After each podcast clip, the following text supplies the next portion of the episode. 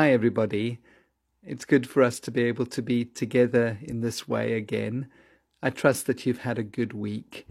I hope that during the course of this week you've also had opportunities to meet alone with God, perhaps using some of the devotions that we've been sending through during the week. And I'm grateful that you're taking this time to meet together with God's family as we gather around God's Word. As we've been working our way through the book of First Peter, every now and again we've needed to take a break, and we've been working our way also through the Lord's Prayer. This week is one of those weeks where my pastoral responsibilities mean that I haven't been able to do as much work on First Peter than I need to. I really want to round off our discussion on husbands and wives well, which hopefully we'll be able to do next week. So we come again to Matthew chapter 6 and the prayer that Jesus taught us to pray. So far, we've had a look at the first part of the prayer, and this week, and whenever we take the next break, we'll move into the second part of the prayer. Let's have a look at God's Word, Matthew chapter 6, verses 9 to 13. Jesus says, This then is how you should pray. Our Father in heaven, hallowed be your name. Your kingdom come. Your will be done on earth as it is in heaven. Give us today our daily bread. Forgive us our debts as we also have forgiven our debtors. And lead us not into temptation, but deliver us from the evil one. This is God's Word. I think it was J.C. Ryle, one of the previous bishops of Liverpool, who said, If I want to know about the God you believe in, I will just listen to your prayers. That's a very profound thought. If I want to know about the God you believe in, I'll just listen to how and what you pray. Prayer is important. And what we pray is very important, which is why, while he was on earth, the Lord Jesus taught us how to pray and what to pray. So far in our studies through the Lord's Prayer, we've dealt with the part of the prayer that deals with our relationship to God. Our Father in heaven, hallowed be your name, your kingdom come, your will be done on earth as it is in heaven. And we've said that if we start our prayer correctly by focusing on God and His kingdom and His will and His name, then the rest of our prayer is likely to fall into place too. And now today we move on to the part of the prayer that begins to address our need. Verse 11, the first request that we make of God for ourselves. Give us today our daily bread. As we look at this phrase this morning, I'd like us to look at it just a couple of words at a time, and there are four headings under which we can arrange these words. Firstly, there is the subject of this prayer. What is it that we are actually asking for? The answer is, of course, bread. But as I'm sure you'll recognize, this prayer for bread is slightly wider than just a request for food. There's a wider application of the word bread.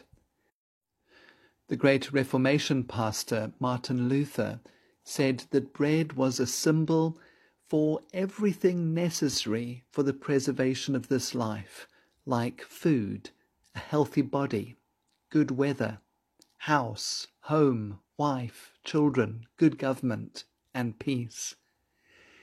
In praying for bread, we are asking God to meet our physical needs. It's interesting that some of the older commentators of the early centuries were quite uncomfortable with the idea that we should pray for bread, especially after the grand opening words of the prayer Hallowed be your name, your kingdom come, your will be done. They thought that it was quite a drop to suddenly have to pray about something as mundane as food. And so they interpreted the word bread figuratively and spiritually. They thought it referred to the bread of the Word of God, the Bible, or else to the bread of the communion service. Uh, Jerome, who translated the Bible into Latin, translated this phrase as, Give us today our supersubstantial bread, again referring to communion. I'm very glad that that idea didn't really catch on. It would have sort of spoiled the prayer for me. Give us today our supersubstantial bread. But also, it would lose sight of a very important point, and that is that God is interested in the mundane. God is interested in our physical needs. There isn't an area of our lives about which God would say, Don't bother me about that. God has given us physical bodies. Our bodies are important and they have needs, and God knows that. The apostle Peter tells us in 1 Peter chapter 5, cast all your anxiety on him because he cares for you. God invites us to come and bring our physical needs to Him. I think that the word bread is important for a second reason too. Bread was the staple food of that time, the common basic foodstuff, as it still is for much of our world. I guess that if Jesus had been addressing the residents of China, he would have taught them to pray, Give us today our daily rice or if he'd been addressing certain parts of our own community, he would have said, Give us today our daily maize meal, just the staple, common, basic foodstuff. Jesus didn't teach us to pray, Give us today our daily cake. He taught us to ask God for bread, our most basic need. To use a common word play, Jesus tells us to speak to God about our needs not our greeds. Jesus is teaching us simplicity and contentment. The Apostle Paul writes to the young man Timothy, and he says to him, If we have food and clothing, we will be content with that. Not that we aren't allowed to tell God about our dreams and our longings and our desires, but sometimes when we remember the basics, it puts those dreams and those longings into the proper perspective. At one point, the writer of the book of Proverbs in the Old Testament prays this prayer, very wise words. He says, Give me neither poverty nor riches, but give me only my daily bread. Otherwise I may have too much and disown you and say, Who is the Lord? Or I may become poor and steal, and so dishonor the name of my God. Give me neither poverty nor riches, but give me only my daily bread, just what we need for today health, protection, provision, strength, food, clothes, shelter. Give us our daily bread. Secondly, in this verse, not only do we need to consider the subject, but also the source. And the source is reflected in the words, give us. We're asking for something that we don't have, and that someone else needs to give us, and that someone is God. In other words, we come as those who are dependent on God. That's an important issue the issue of dependency. You see, the fact of the matter is that we often think that we are in control and that we are smart and that our own education and intelligence and connections and hard work have got us to where we are now. But that is an illusion, as this worldwide pandemic has suddenly made us aware. In the book of Deuteronomy, the Israelites are about to enter the promised land. Up until this point, they've been nomadic wanderers, but now they're about to settle down in a land of their own. And Moses has this advice for them. He says, When you get into this land and enjoy vineyards you haven't planted and live in houses you haven't built, you may be tempted to forget about the Lord. You may say to yourself, My power and the strength of my hands have produced this wealth for me. but remember the Lord your God, for it is He who gives you the ability to produce wealth. You see, everything that we have is actually a gift. Food, gift. Clothes, gift. Roof, gift. That breath you just took, it's a gift. The psalmist writes, The earth is the Lord's and everything in it, the world and all who live in it. The Apostle Paul puts it this way in the New Testament. Speaking of God, he says, He himself gives all people life and breath and everything else.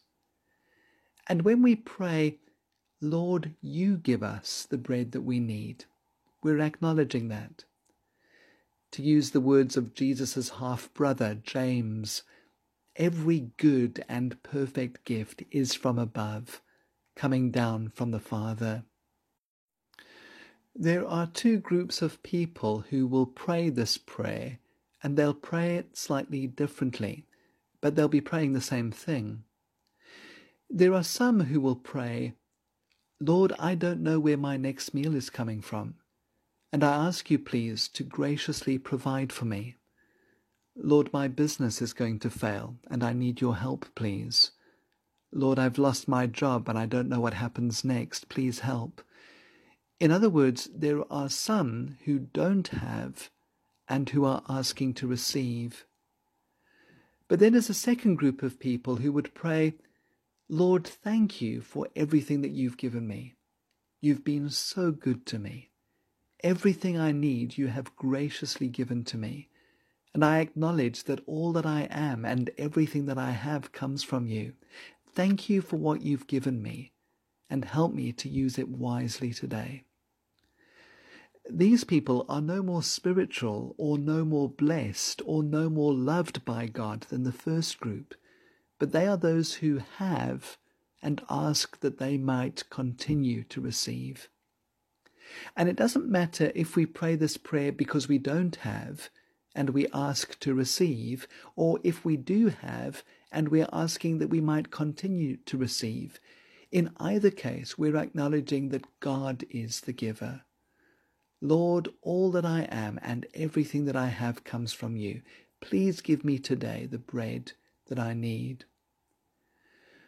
One writer that I read recently was speaking about saying grace before meals, and he said the sad thing is that saying grace can so easily degenerate into a spiritual way to say, let's eat. We need to make sure that we don't enjoy the gifts without acknowledging our gracious giver. Thirdly, we need to have a look at the schedule of this prayer. When do we want this bread? Well, today and daily. It's an interesting phrase, our daily bread. I think that J.B. Phillips has got to the heart of this phrase in his translation. He translates the phrase, Give us each day the bread we need for the day. You must remember that Jesus is speaking to people who were paid daily there were no salary checks at the end of the month. Actually, in Luke's Gospel, Jesus is speaking to his disciples who weren't receiving any salary at all. For most people, at the end of the day, you were paid for that day's work, and so really you lived one day at a time. Now, our problem is that we live in a world of pantries and deep freezers and bank accounts and medical aids and insurance policies. Many of us don't need to pray, Give me bread for today, because we've got enough stuff in the fridge to last a week, maybe two at a stretch. We don't need to pray, Give me bread today. That's what we think, but it's not true. As we've just seen, everything that we have comes from God, and we need to remember that each day. This daily dependence on God for bread was something that the nation of Israel learned in the Old Testament during their desert wanderings. For forty years out in the desert, they ate manna, the bread of angels, the psalmist called it. Let me read to you the description of what took place in Exodus chapter 16 and verse 13. In the morning there was a layer of dew around the camp. When the dew was gone, thin flakes like frost on the ground appeared on the desert floor. When the Israelites saw it, they said to each other, What is it? For they did not know what it was. Moses said to them, It is the bread the Lord has given you to eat. This is what the Lord has commanded. Each one is to gather as much as he needs. Take an omer, that's about 1.4 kilograms, for each person you have in your tent. The Israelites did as they were told. Some gathered much, some little, and when they measured it, he who gathered much did not have too much, and he who gathered little did not have too little. Each one gathered as much as he needed. Then Moses said to them, No one is to keep any of it until morning. However, some of them paid no attention to Moses. They kept part of it until morning, but it was full of maggots and began to smell. So Moses was angry with them. Each morning everyone gathered as much as he needed, and when the sun grew hot it melted away. On the sixth day they gathered twice as much, two omers for each person, and the leaders of the community came and reported this to Moses. He said to them, This is what the Lord commanded. Tomorrow is to be a day of rest, a holy Sabbath to the Lord. So bake what you want to bake and boil what you want to boil Save whatever is left and keep it until morning. So they saved it until morning, as Moses commanded, and it did not stink or get maggots in it. Eat it today, Moses said, because today is a Sabbath to the Lord. You will not find any of it on the ground today. Six days you're to gather it, but on the seventh day, the Sabbath, there will not be any. Nevertheless, some of the people went out on the seventh day to gather it, but they found none. So, day by day, God provided bread for the Israelites. They couldn't stockpile manna for a month or two. They had to go out and get it day by day. The American preacher D. L. Moody applied this principle to spiritual matters, and he said this A man can no more take a supply of grace for the future than he can eat enough today to last him for the next six months nor can he inhale sufficient air into his lungs with one breath to sustain life for a week to come.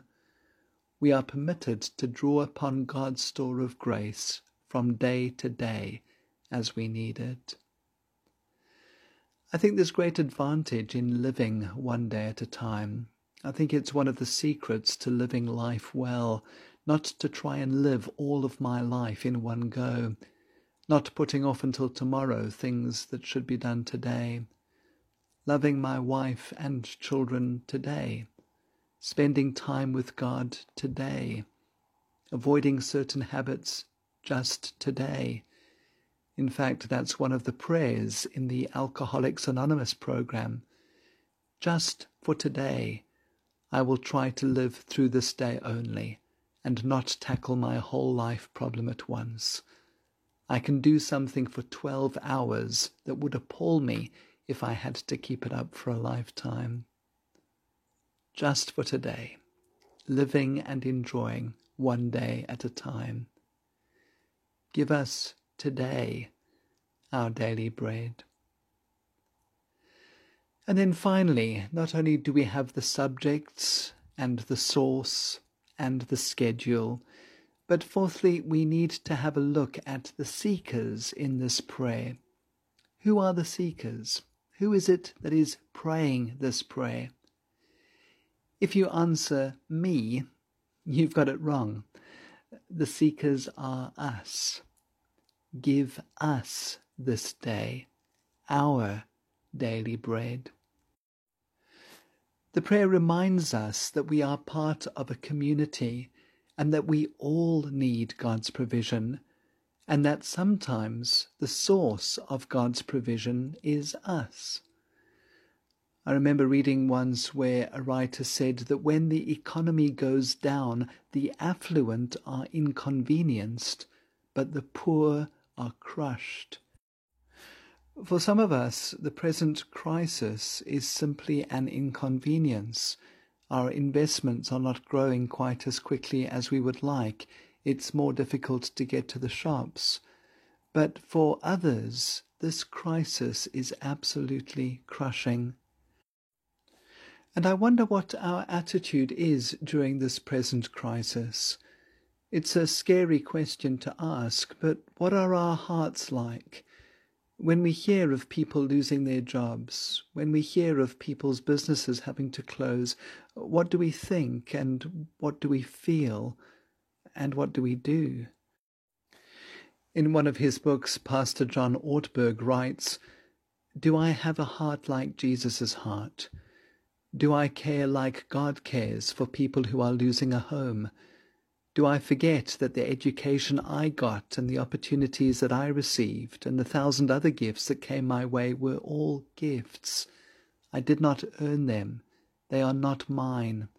Do I think I made good choices, I made right decisions, I'm morally superior, therefore I don't have to be concerned? Folk, this crisis is a great opportunity for the Church to show compassion to others. What a great opportunity to demonstrate to the world the love of Christ. What a great opportunity to let people see that actually it's not material wealth that matters, and that the Church doesn't mind giving up some of its material wealth to help people, because that's not where our real treasure is. I'm grateful for things like our COVID 19 relief fund, where people have put money into a bank account that can then be used to help others who are in need in this time. And maybe there are some other ideas too. I don't know exactly how to do this. I'm not an economist. I gave up accountancy in Standard 8 because my left column didn't know what my right column was doing, and vice versa. But some of you may have some good ideas. Some of you may have some options and opportunities that we can use to help others and to practically demonstrate to the world the love of Christ. You know, there's one other reference to daily food in the Bible, which I think is important for us. Again, it comes from the letter written by Jesus' half brother James, and it's really an important for one for us as we close. James writes, Suppose a brother or sister is without clothes and daily food. If one of you says to him, Go, I wish you well, keep warm and well fed, but does nothing about his physical needs, what good is that? And so we pray, Give us today our daily bread. And we can pray this prayer confidently Remember that the Lord's Prayer was given during Jesus' Sermon on the Mount. And just a few verses later, Jesus says this to us Therefore I tell you, do not worry about your life, what you will eat or drink. Is not life more important than food? So do not worry, saying, What shall we eat, or what shall we drink? For the pagans run after all these things, and your heavenly Father knows that you need them but seek first his kingdom and his righteousness, and all these things will be given to you as well. May we pray together. Father, we thank you that you are a good and loving God and that you invite us to come to you with our needs. And we do pray, Father, for folk within our congregation who are in desperate need those who've lost their jobs, those who've lost their incomes, those who have lost their careers, those who've lost their businesses.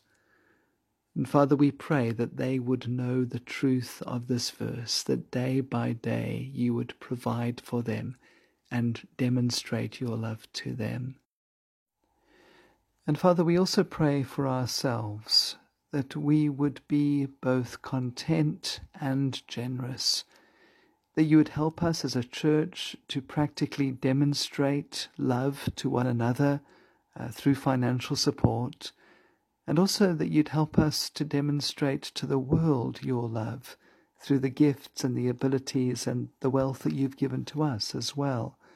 We ask, Father, that the, that the world really would see that our hope is not in our bank account, not in our savings, but that it's in you. And so we can afford to be generous with the things that you've given to us. Father, we come and we commit ourselves into your hands for this week that lies ahead. We pray that day by day we would depend on you, that we would seek after you, and indeed that we would find you. For we ask it in Jesus' name. Amen.